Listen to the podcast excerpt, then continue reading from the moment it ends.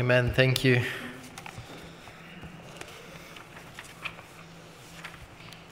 Good morning and happy Sabbath, church family.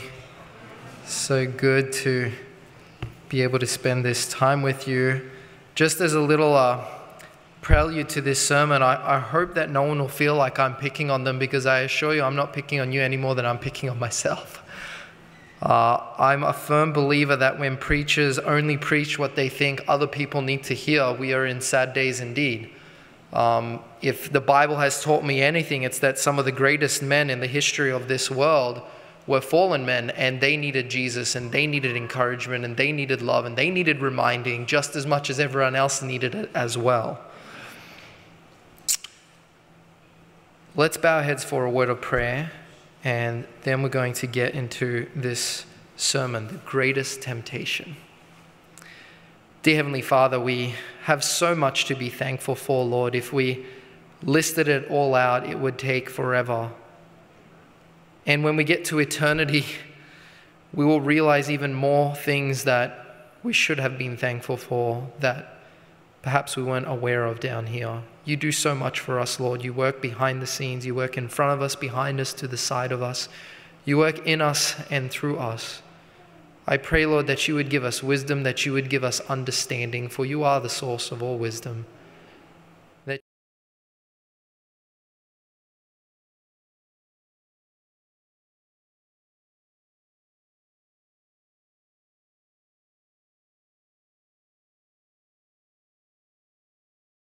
Of our lives.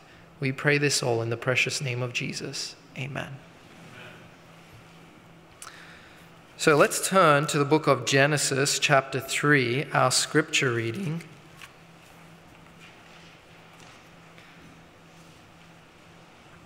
And begin from verse number 1.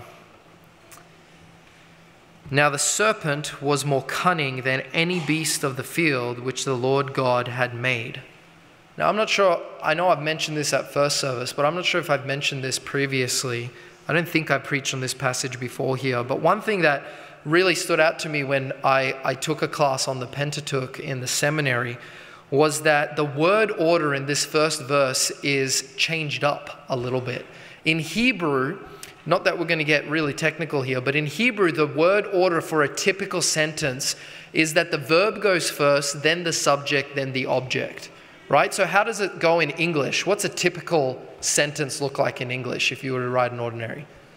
Subject, then verb, then object, right? So, you could say, like, the boy threw the ball, right? The boy is the subject, he's the one doing the throwing, which is the action verb, the verb, and, um, and then you have the ball, the object that he's doing. So, if you go to Genesis 1 1, we have the prepositional phrase, right, in the beginning, and then we have God created, you have subject, verb, and then the object, the heavens and the earth. But in Hebrew, it actually reads created God the heavens and the earth, right? Verb first, then the subject, then the object.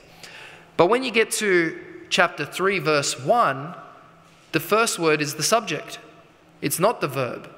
You would expect cunning to be at the beginning of the sentence, and it's not there what you have is the serpent. You don't get this quite in translation. It's not that they're translating it wrong. The translation is correct, but imagine reading two whole chapters in the Bible where you have subject, verb, object in English. Subject, verb, object. Subject, verb, object, and all of a sudden the object is put in front. Wouldn't that kind of pique your attention? Wouldn't that say, like, oh, something different is happening here? It doesn't mean that the meaning necessarily is changed, but it lets the reader know Moses didn't have underlining and italics and exclamation points. What he had was I can change the word order and I can make the reader think that something different is going on here. This serpent isn't just an ordinary serpent, because if it was an ordinary serpent, then I would have put it as the subject uh, second in the sentence. But that's not what we have here. So already the reader should be attuned to what kind of serpent is this? What is going on here in this garden? And, it's, and he said, he spoke to the woman. Another very interesting thing which serpents don't typically do, right? I mean, how many of you have seen snakes in real life? Okay, good. I'm glad. I've seen plenty. Uh, that's good. So I haven't heard any of them speak to me, though, which is also another positive. But he, he said here to the woman, Has God indeed said, You shall not eat from every tree of the garden? And the woman said to the serpent, We may eat of the fruit of the trees in the garden, but of the fruit of the tree which is in the midst of the garden, God has said, You shall not eat it, nor shall you touch it, lest you die. What does she add there according to the provision we have that God told them not to eat of that tree? But what did she add? Touch it. Okay, now often we We'll go back to Revelation, and Revelation gives a strong admonition there that no one should add to or take away from God's word, and that there would be a curse pronounced on someone who does that. So it is good for us not to add to or not to take away from God's word. But as I was studying this and as I was uh, reading the spirit of prophecy on what she said took place here, she said that God and the angels actually gave them precautions to take, things which were not actually sins but which would make the temptation much easier for them to fall into rather than not. What was one of those things, which isn't mentioned in this passage at all? Which stay together, right? They would be stronger together. Two minds are better than one. We have lots of examples in Scripture. In the multitude of counselors, Proverbs is clear several times there is wisdom. So being two rather than separated, was it a sin for them to do something separated? No, absolutely not. And they probably often did. But specifically around that tree, they said, be careful, don't go alone, like as a precaution. And one of the things she mentioned that they said was, don't even touch the fruit. You won't even be tempted if you don't touch it. Kind of like, oh, I don't know how much confessing I should do, but. Nutella, I, I, it's my Achilles heel or, or something like that. I really like Nutella, and I, I remember getting to the age where I thought I need to be living healthier. Not that I was living very unhealthy, but I told my mom, stop buying it. Because if you buy it, I'll eat it, right? But the precaution is if you don't buy it, I won't be able to eat it. So this is kind of what God was saying. Don't buy it, right? Don't don't grab it, don't touch it, don't, you know, spend too much time dwelling on it and you'll be free. The temptation won't even be much of a temptation. But sadly, we know the case. It did not turn out this way. Then the serpent said to the woman, You will not surely die. Just adds one word, one word of distrust to what God has said. He adds to it in a different sense. And then verse 5 For God knows that in the day you eat of it, your eyes will be opened and you will be like God, knowing good and evil. God is withholding something from you. Do not trust him. So when the woman saw the tree was good for food, that it was pleasant to the eyes, and a tree desirable to make one wise. She took of its fruit and ate. She also gave to her husband with her, and he ate. Now, I've seen many uh, preachers, and I don't think it's wrong, who turn to uh, the epistle of First John. If you want to, you can make your way there. The epistle of First John. And there in chapter 2, 1 John chapter 2 verses 15 through 17. I'll read it. It's a very short passage. But it reads there, uh, the disciple, the apostle John writes, Do not love the world nor the things in the world. If anyone loves the world, the love of the Father is not in him. For all that is in the world, the lust of the flesh, the lust of the eyes, and the pride of life, is not of the Father, but is of the world. And the world is passing away, and the lust of it. But he who does the will of God abides forever. And often the, the connection has been made between Eve, you know, seeing that the fruit was pleasant to the eyes, desirable to make one wise, and that it was good for food, meets these three criteria. And I have no doubt that it does. But one of the questions I came when I read this was what tree in the garden didn't fit that description? I mean, we read chapters 1 and 2, and at the end of each creation day, particularly on the sixth day, how does God end the days? Everything was good. Everything was good. And on the sixth day, everything was very good. And then we come into the Sabbath rest that comes in. So everything was good. So there was nothing in and of the tree itself that made the tree bad. Right? When, when I read there that she says it was good for food, well, how many other trees were good for food? Did the other trees taste awful? No, they all, they all tasted great. It was pleasant to the eyes. Was all the other fruit ugly?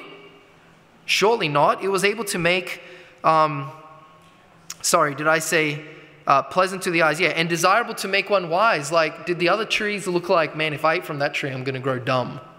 Like, I can't imagine Adam and Eve saying that about any tree that was in the garden. So, basically, Eve gives us a good description, and for sure, it's true that all of Satan's temptations, all of them come through our senses, right?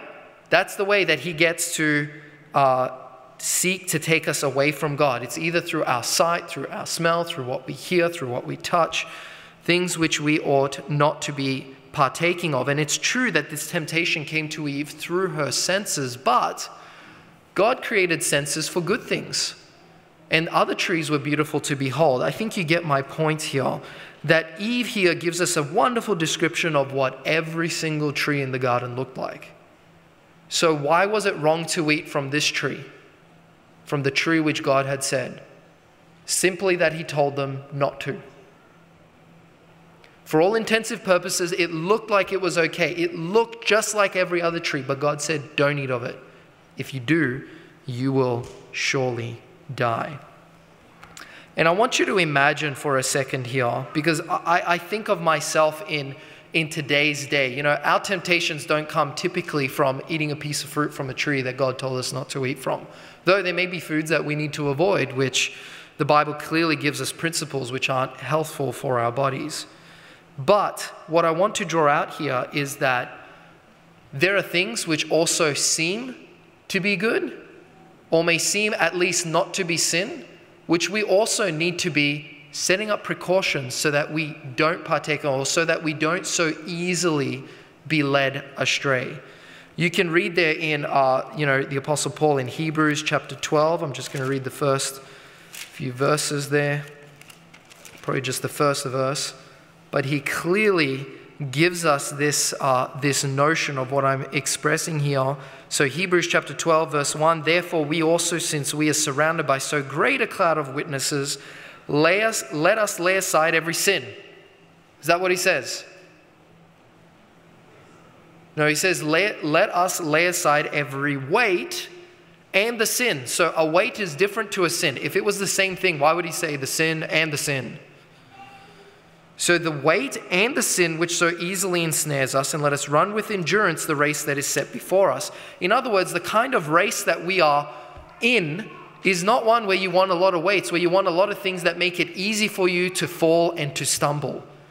You want to take as many of those things away, even though they may not be sins themselves, so that you trip up and fall over far less than you would if you had those weights. That's what Paul is, is trying to say here. And of course, he goes many times into the analogy of racism winning. And don't you know that people deny themselves and they train and they do very hard things just to win a perishable crown?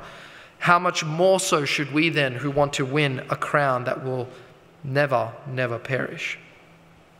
So I'm going to ask you to do something that I don't often ask people to do, but I want you to imagine that you're the devil in the garden how would you go about tempting Adam and Eve? Of course, you never knew that Eve was the one who was going to come first. It could have been Adam. I want to read you a little bit here so that you get a sense of what this was like for Satan. In the first volume of Spirit and Prophecy, uh, pages 31 and 32. And I'm going to pause as I read here to make a few points that really, really stand out. So she's talking about this uh, Satan, the, the time period here that she's describing is the rebellion in heaven have, had gotten to such a point that Satan and his angels were cast out of heaven. So they had free range on various worlds, but they didn't have a home in heaven. And Adam and Eve were there, the angels had gone, they had, they had expressed to them the rebellion which took place in heaven, and that Satan would have access to them only at the tree which is very important because a lot of people are very quick to blame God to say, why would God create a world that's all great and beautiful and very good only to create an enemy or a serpent there that's able to have access to it? It's like letting your kids say, hey, play in the backyard, but there's a bear in the backyard. And I said, well, your analogy isn't quite true to these people who have mentioned this. I said, it's kind of like saying, there's a bear that's chained in the backyard, and if you just don't go in this one little portion of the backyard, the rest of the backyard is all free. And the bear's only going to be chained there for a short time. There is a difference. God is very loving and caring. He wants us to have the opportunity. He wants free choice because He wants free love. Love can really only be free if it is to be classed as love. So here she writes how Satan, they're without a home. What are they going to do? And she says here Satan held a consultation with his evil angels. They did not all readily unite to engage in this hazardous and terrible work. And what he was presenting to them was let's tempt Adam and Eve, let's cause them to sin. And then if God takes them back, he's going to have to take our back. Basically, it's going to create a whole mess. And she writes here that all of the evil angels who joined Satan in his rebellion in heaven didn't just say, hey, great idea, let's do it. But they said, wait, wait, wait, wait a second. They did not all readily unite to engage in this hazardous and terrible work. He told them, Satan, telling them that he would not entrust any one of them to accomplish this work, for he thought that he alone had the wisdom sufficient to carry forward so important an enterprise. He wished them to consider the matter while he should leave them and seek retirement to mature his plans. So, question Did Satan come upon the temptation unprepared? Was it a very casual thing for him? And he was just like, oh, I'll just hang out here, and when they come, yeah, I'll be ready. No. He's like, how can I think? What if Adam comes? What will I say? How should I go about it? What if Eve comes? What if they both come? Notice that in his temptation, and this is probably the, the major point I want you to get out of the whole sermon. If you forget everything else, please don't forget this point. Is that temptation, specifically for your life, for my life, is never done casually. Satan and his angels prepare. They prepare even while we are sleeping. And, and many times, well, I'll get to that later. Sorry. Don't want to get ahead of myself here. But he, he left them and he went to mature his own plans. He sought to oppress, impress upon them that this was their last and only hope, that if they failed here, all prospect of regaining and controlling heaven or, or really any part of God's creation was hopeless. Satan went alone to mature his plans that would, that would surely secure, most surely secure, the fall of Adam and Eve. He had fears that his purposes might be defeated. He didn't know which way it would go.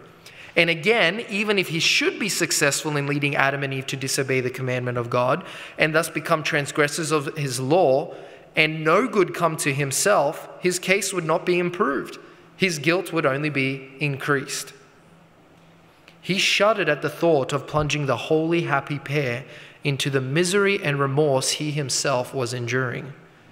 He seemed in a state of indecision, at one time firm and determined, then hesitating and wavering. His angels were seeking him, their leader, to acquaint him with their decision. They will unite with Satan and his plans and with him bear the responsibility and share the consequences. Satan cast off his feelings of despair and weakness, and as their leader, fortified himself to brave out the matter and do all in his power to defy the authority of God and his Son. He acquainted them with his plans. When I read this, I thought, you know, Jesus wants us to be disciples of him, right? But Satan also has a discipling method too. He trains and he teaches those who come after him how they can be workers of iniquity. And notice he's matured his plans now. He's got them to the point where he can be at least most confident in them, although he cannot be certain. And he acquaints them with his plans. This is what I'm going to do. What do you guys think? Give me feedback. It's interesting to me that as much as Satan wants to rebel against God's kingdom and God's ways, he still finds himself following the same methods which God uses. He's perverting them for sure, but he can't get away from using the same methods that God does. And in the same sense that God uses discipling to change people into his image, Satan wants to use discipling to change people into his image. He cannot escape that as the most effective way. And of course, we have more texts in the Bible. If we go to Matthew chapter 12, let's turn there very quickly in the New Testament. We have an expression of this, I think, a little bit more vividly. Matthew chapter 12, verses 43. Jesus here speaking a, a sort of parable here says, uh, When an unclean spirit goes out of a man, he goes through dry places, seeking rest and finds none. Then he says, I will return to my house from which I came. When he comes, he finds it empty, swept, and put in order. Then he goes and takes with him how many? Seven other spirits more wicked than himself, and they enter and they dwell there. And the last state of that man is worse than the first. So shall it also be with this wicked generation. Jesus here gives an analogy I'm sure there is a lot more that we could talk about here, but notice the expression of when one is cast away, what does the Spirit do? Do they say, oh, well, that's too bad. I lost another one? Or do they go and they seek help from other spirits who are even worse than themselves? And they say, Come give me help. I'm starting to lose my grip on this person. How can I tend them? How can we plan? How can we strategize to make them fall once again? You know, there's one story in the Old Testament, or at least one individual, who I feel, although we could go through so many, we find him in the King Saul, the book of 1 Samuel, chapter 13. 1 Samuel, chapter 13. And we find that there are several stories where he does exactly the same thing Adam and Eve did blame someone else, try to excuse his actions, and all this because he easily fell into temptation.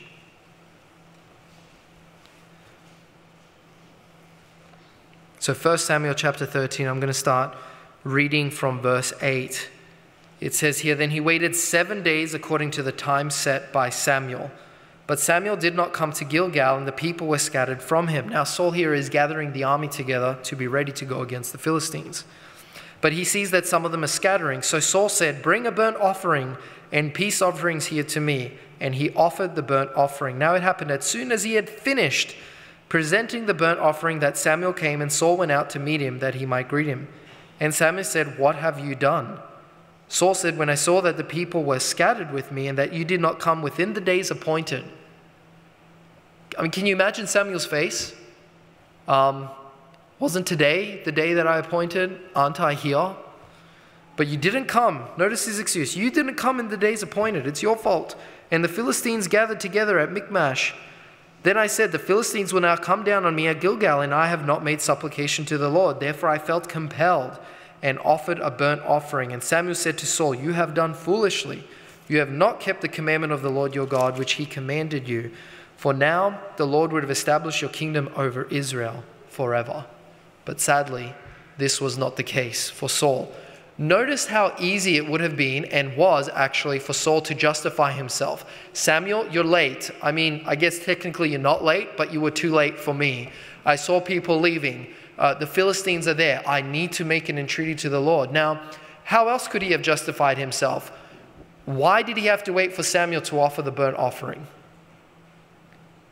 Post, post uh, Egypt, and when they came out, and after the golden calf incident, who did God select as his priests and people?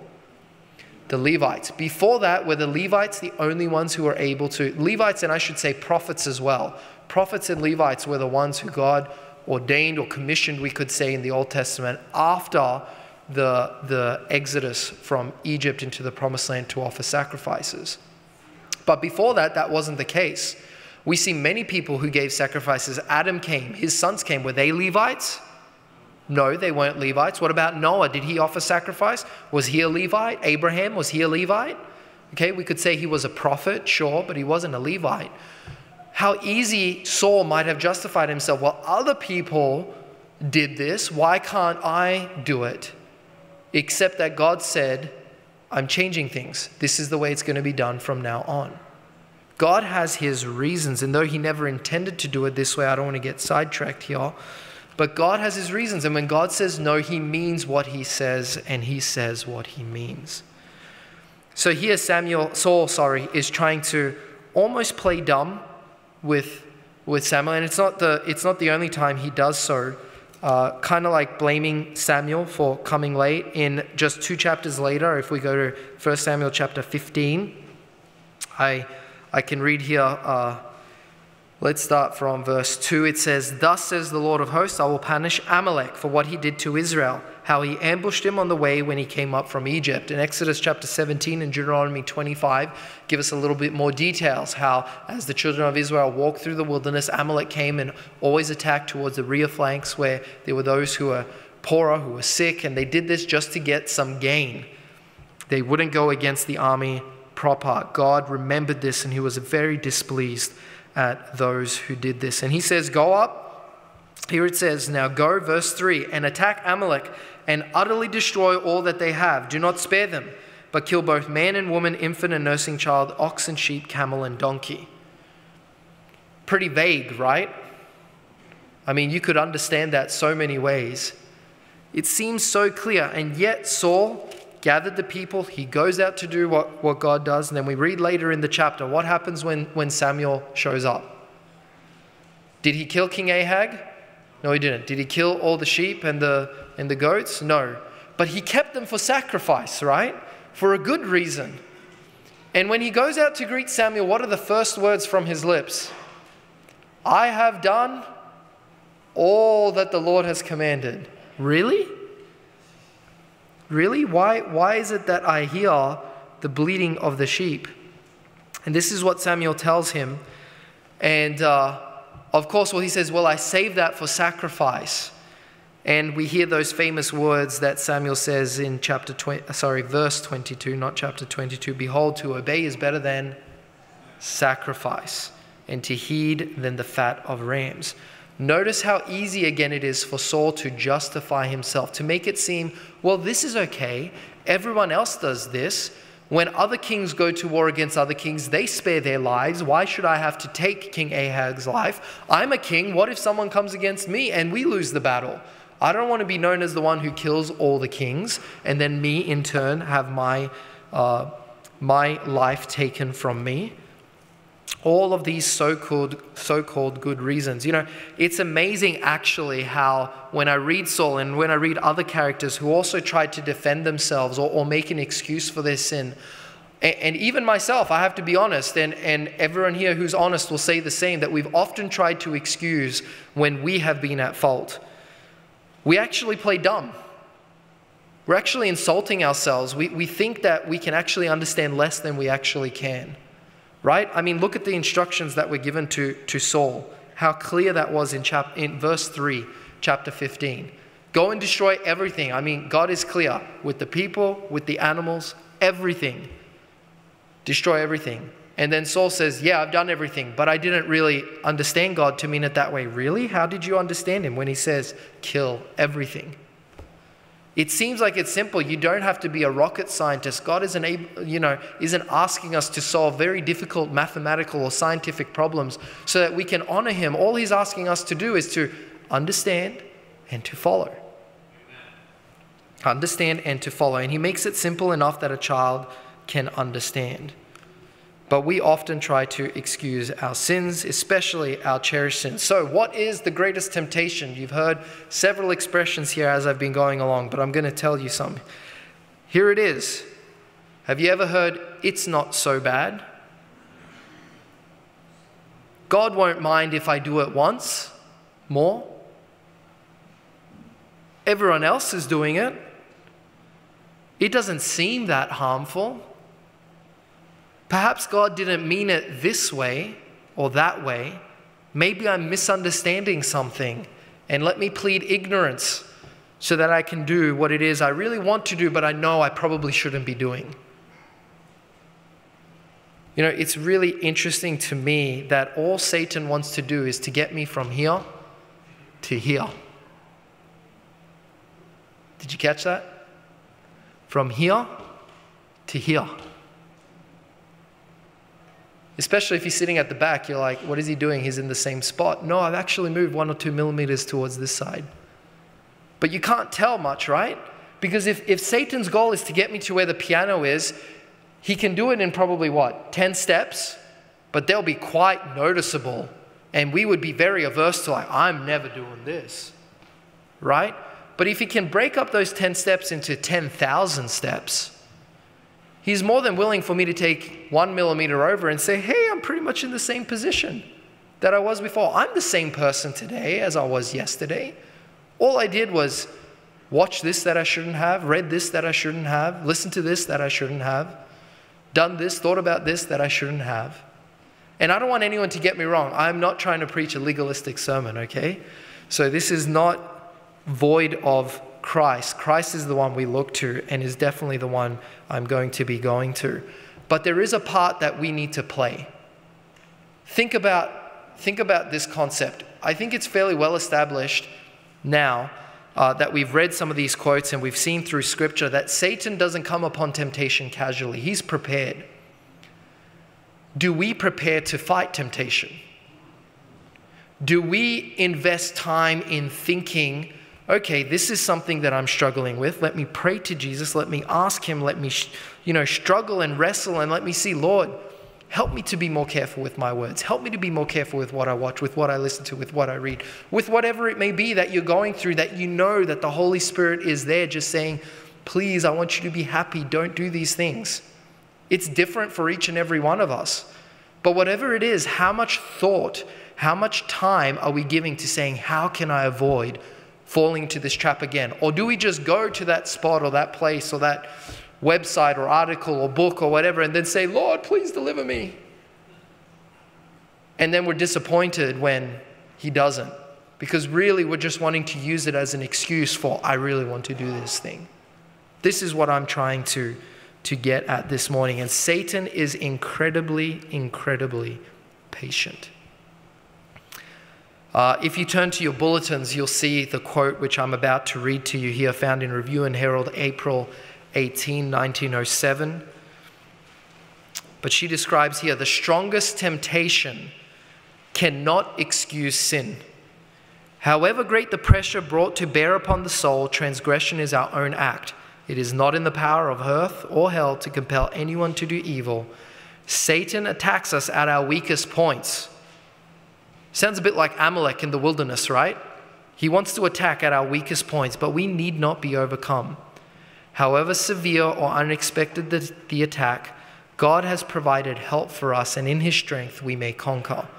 In the hour of greatest need, when discouragement overwhelms the soul, I love this part then it is that Jesus comes very near.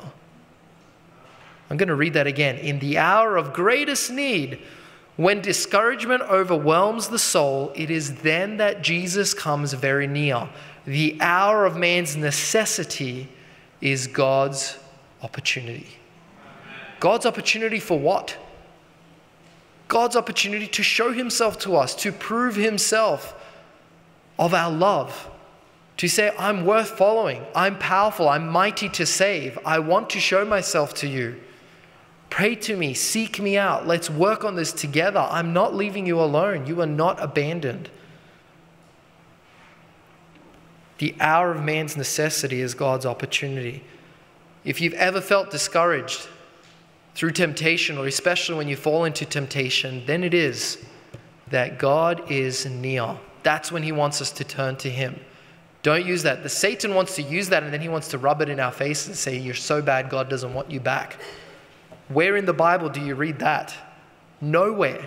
It's a lie straight from the devil, just as much as you will not surely die.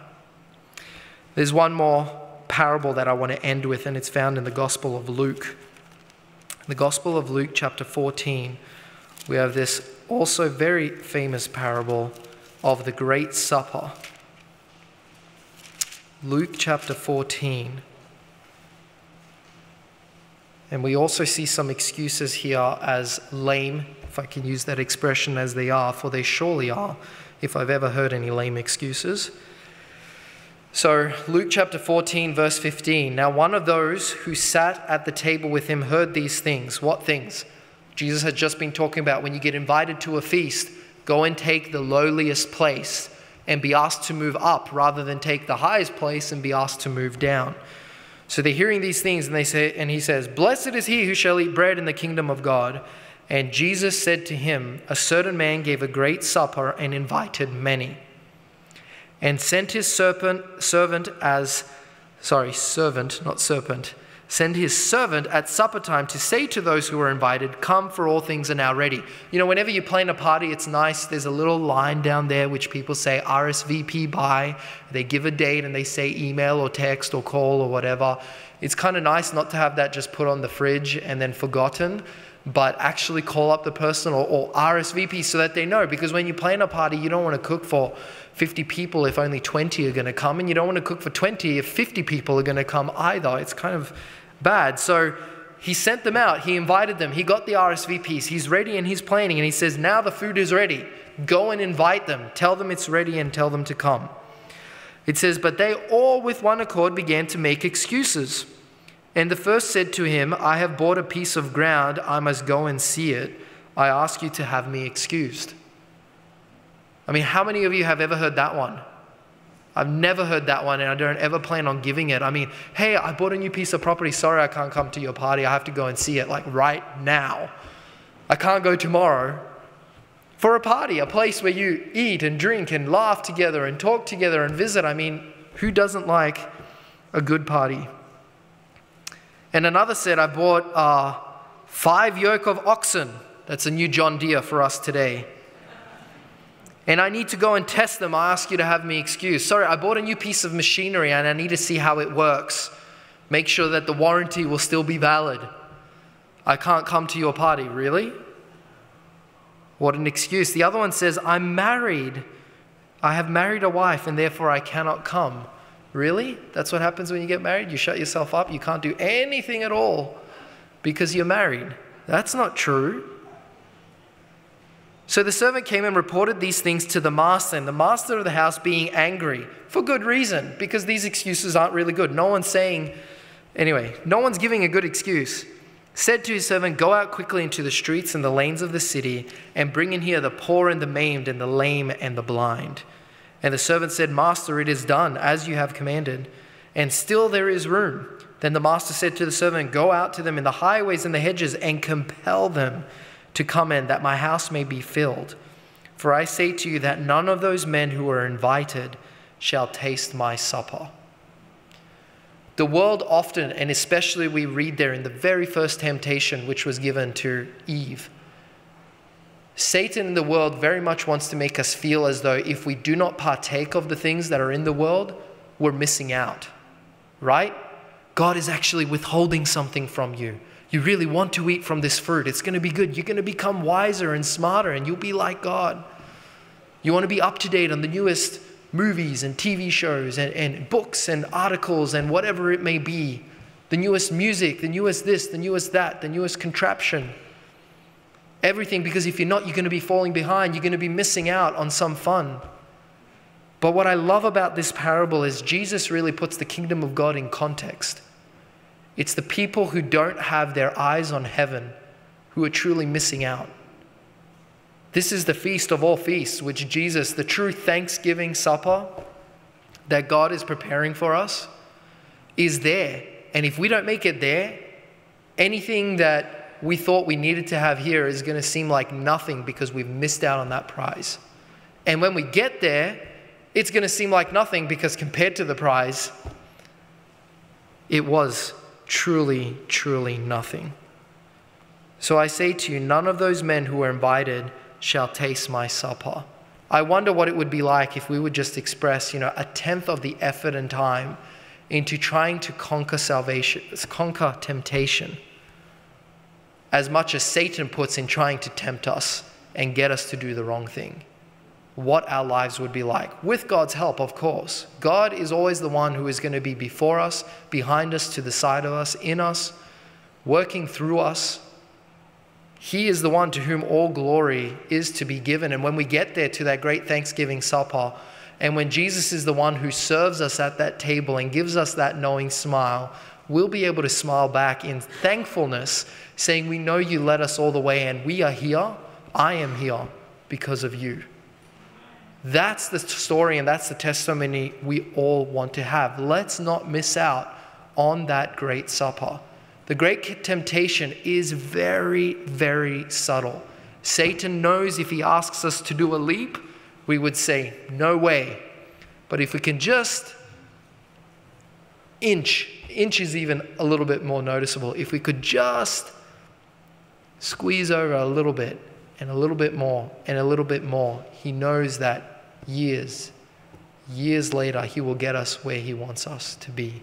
This is the battle that each of us fight, and we want to fight it in such a way that we can claim victory. And God wants to give us victory. Never forget that. When you're in discouragement, Jesus is near. And that opportunity, that wrestling, that time that your mind is perplexed, that is God's opportunity to show Himself, I'm right here and I want to help you. So may this be our prayer